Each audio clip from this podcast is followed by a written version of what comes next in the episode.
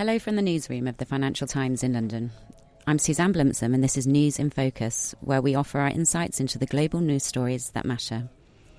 How will the struggle for power between China and the US play out? And how will it determine the future world order? Fred Studemann puts this question to China expert Rana Mitter, who has reviewed a series of books looking at the issue from different perspectives. Rana, thanks for coming in. You looked at a number of books for us in a books essay about China and the West. And what struck me right from the get go was that you talked about this interaction between these great powers, China and the West, the US, as being almost unique in its complexity. And I thought, why is that? Why is this more complicated than other great power interactions that we've witnessed over the centuries? Fred, I think it is different. And the reason fundamentally is that we've never seen an engagement between two different types of regime that are so closely intertwined but so different in terms of their values. So if you think back to the Cold War, we had at that time basically two political and economic systems which were fiercely opposed to each other, but they didn't actually connect all that much. Of course, we were all terrified of the threat of nuclear war, but the Soviet Union's economy was not a major factor for the West and vice versa. That, of course, is not remotely true for the People's Republic of China. It is, of course, the second biggest economy in the world. It is now also a primary economic actor in, you know, pretty much every single continent of the world. And the United States, of course, and China have been entwined in terms of finance for more than 20 years, more like 30, really. So the fact that we now have a rising China, which, from the point of view of many liberals in the West but elsewhere, has a variety of values, particularly, of course, an authoritarian type of government that is very different from what a liberal government would put forward, but it's not a place that we can simply close off or ignore.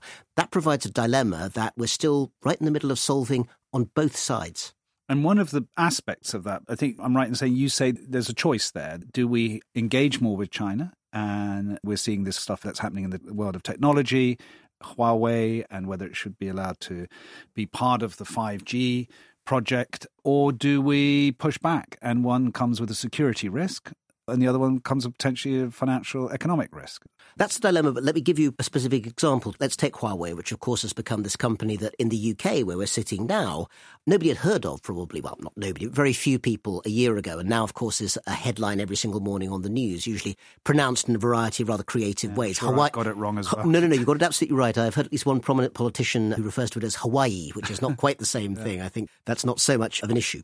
So 10, 20 years ago, we might have said that the biggest threat from the Chinese technology sector was that they were basically borrowing without permission, as the polite way to put it, intellectual property from the Western world, from the US, from Britain, from Europe. Chinese were basically taking technology that they hadn't paid for and were putting it into their machines, and it had to be stopped.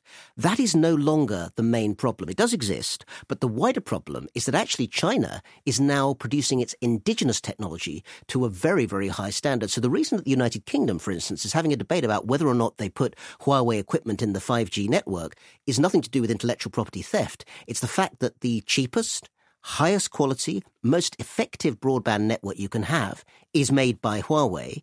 And if you don't have that, then you're basically saying that you have to give an alternative company the rights to put in the network that may actually not be at the moment of as higher quality. So there's a genuine balance between quality and, as you say, the question of whether there's a security risk or not. That's a new dilemma, not just for the UK, but for the entire liberal world. Fascinating. I want to come on to the books now because we get a perspective from China. Tell us a bit more about a view from Beijing in terms of how these relationships are going to develop, what China sees as its role, and uh, gather they have different conceptions of types of political systems.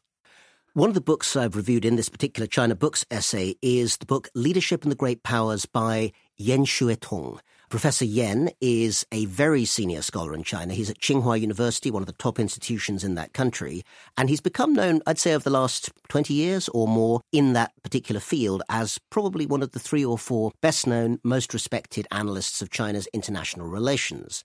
Now, in international relations terms, without getting too technical, he's what's known as a realist. It's the accusation that's sometimes put at Henry Kissinger, although Henry mm. Kissinger always pushes back and says that he's an idealist in realist's clothing, or worse to that effect. In other words, what Professor Yan believes is that power is the thing that actually makes a difference. Well, that's the position he's always had.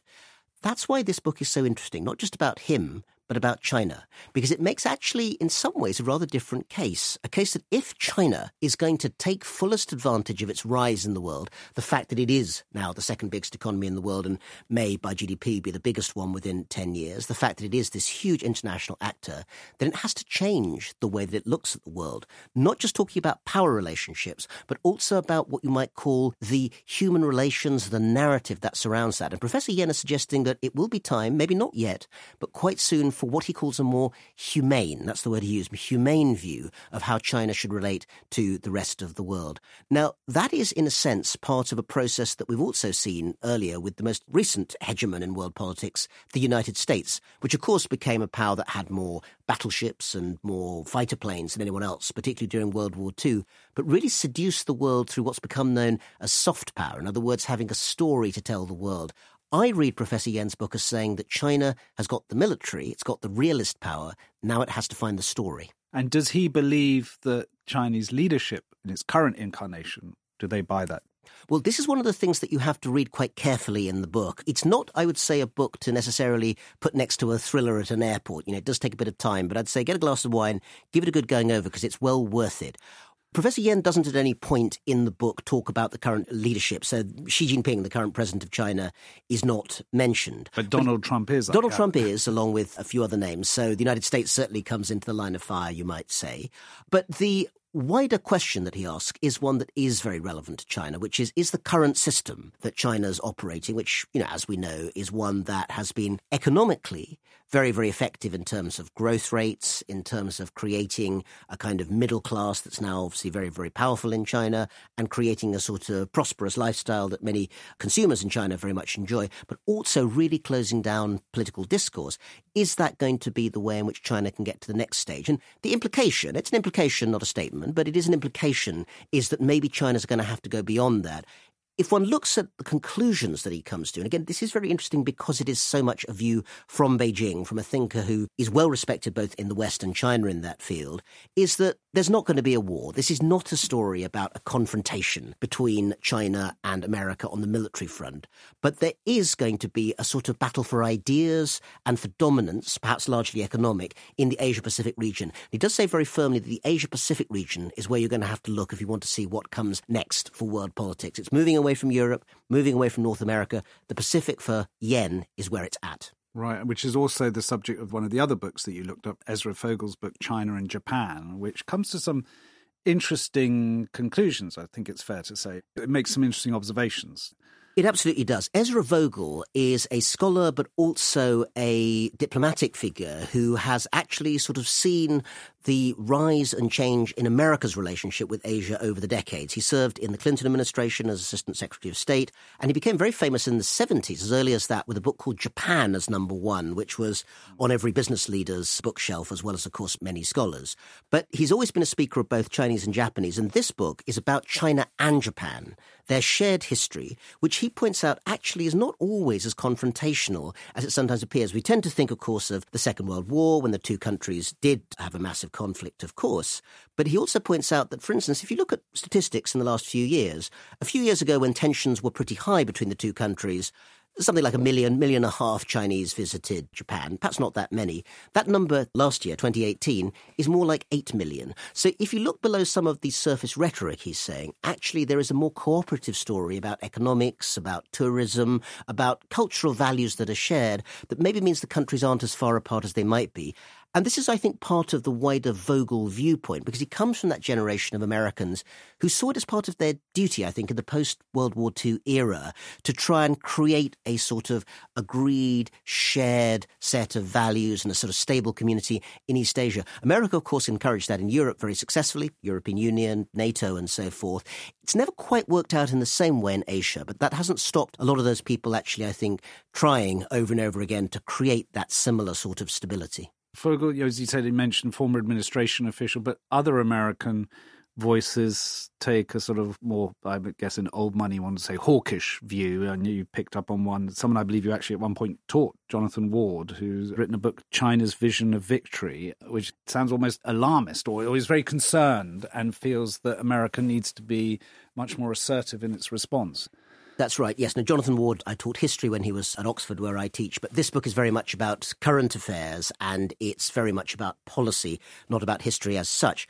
And yes, I think it's fair to say that the argument he puts forward in the book is one that says that China is use the phrase hawkish, I'll say clear and present danger. That's probably hmm. the phrase that comes to my mind when reading it. Now, I should say that the book is one that has a great deal of information in it. It's got a lot about military power and how China is building up its navy in particular. It's got a lot about economic power and also, of course, a lot about values. And the argument there essentially is that the United States whether it wants to or not, is going to have to deal with the fact that China is there to challenge the United States. So, in a sense, that's a different story from the Yan Xuetong story, where he's basically saying, look, the Americans and the Chinese are both going to be in the Pacific, but they're going to have to engage with each other. Ward's story is, well, maybe it's time for America to actually set down the red lines, if you can set down a red line in the Pacific Ocean, and actually say, thus far and no further. So between them, those books actually point out in some ways where the difference of view comes in terms of what's going to happen, say, in the next decade in that Asia Pacific region. You've mentioned around all the books the sort of sense that there are tensions, there is a competition of ideas, but that the authors don't think we're heading towards some military confrontation and that things will be settled through dialogue, etc. Do you share that view? I think you can see a generational difference in these books. It's worth, as I say in the essay, it's worth reading them in tandem because they all say something slightly different and they make up part of the picture. For Yan Xuetong, speaking from Beijing, but, you know, with, I think, a quite measured frame of mind, the argument is about two powers that have to live with each other and which have the potential to be confrontational, but not necessarily in a military sense, maybe more in the economic sense. I think it's fair to say that Ezra Vogel's book is talking about the areas where you can find agreement rather than disagreement between the actors, and that in a sense reflects his long decades of experience in the region. Jonathan Ward is of a different generation. He's in his 30s. He's living right there in the policy world of Washington, D.C. right now, and the world that he sees is a much more confrontational one, one in which America and China have different goals, different values, different viewpoints, and that maybe, just maybe, those can't be contained together. Now, we're going to have to see what happens to work out in, say, the trade war between China and the US, whether that actually could reach something more like a confrontation. But reading all three books makes you realize that actually all of these viewpoints exist simultaneously, and part of the existential struggle almost is about which one of them is going to prevail. Rana Mitter, thank you very much. Thank you, Fred. That was Fred Studemann, FT Books editor, talking to Rana Mitter, director of the Oxford University China Centre. Thanks for listening, and if you are interested in events in China and Asia Pacific, look out for our latest episode of World Weekly, where we talk about the protests in Hong Kong.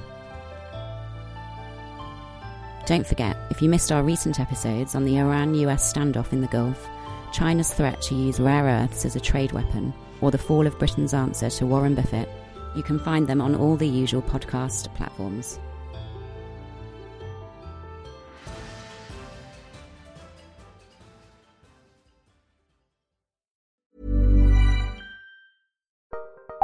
Join Capital Group CEO Mike Gitlin for a new edition of the Capital Ideas Podcast. In unscripted conversations with investment professionals, you'll hear real stories about successes and lessons learned, informed by decades of investment experience. It's your look inside one of the world's largest asset managers. New episodes are available monthly. Subscribe wherever you get your podcasts. Invest 30 minutes in an episode today. Published by American Funds Distributors, Inc. The latest episode of the Next Five podcast is all about AI and the business travel sector. I speak to Tim LaBelle, head of product for SAP Concur Spend Solutions. We'll have so much data that our travel will be safer. Shelley Fletcher Bryant, VP of Advito. AI can certainly contribute to more eco friendly travel practices. And author and public speaker Theo Lau. AI can help us predict when it will be a peak travel, more delays, cancelled flights. Listen to the full episode of the Next Five wherever you get your podcasts. Enjoy.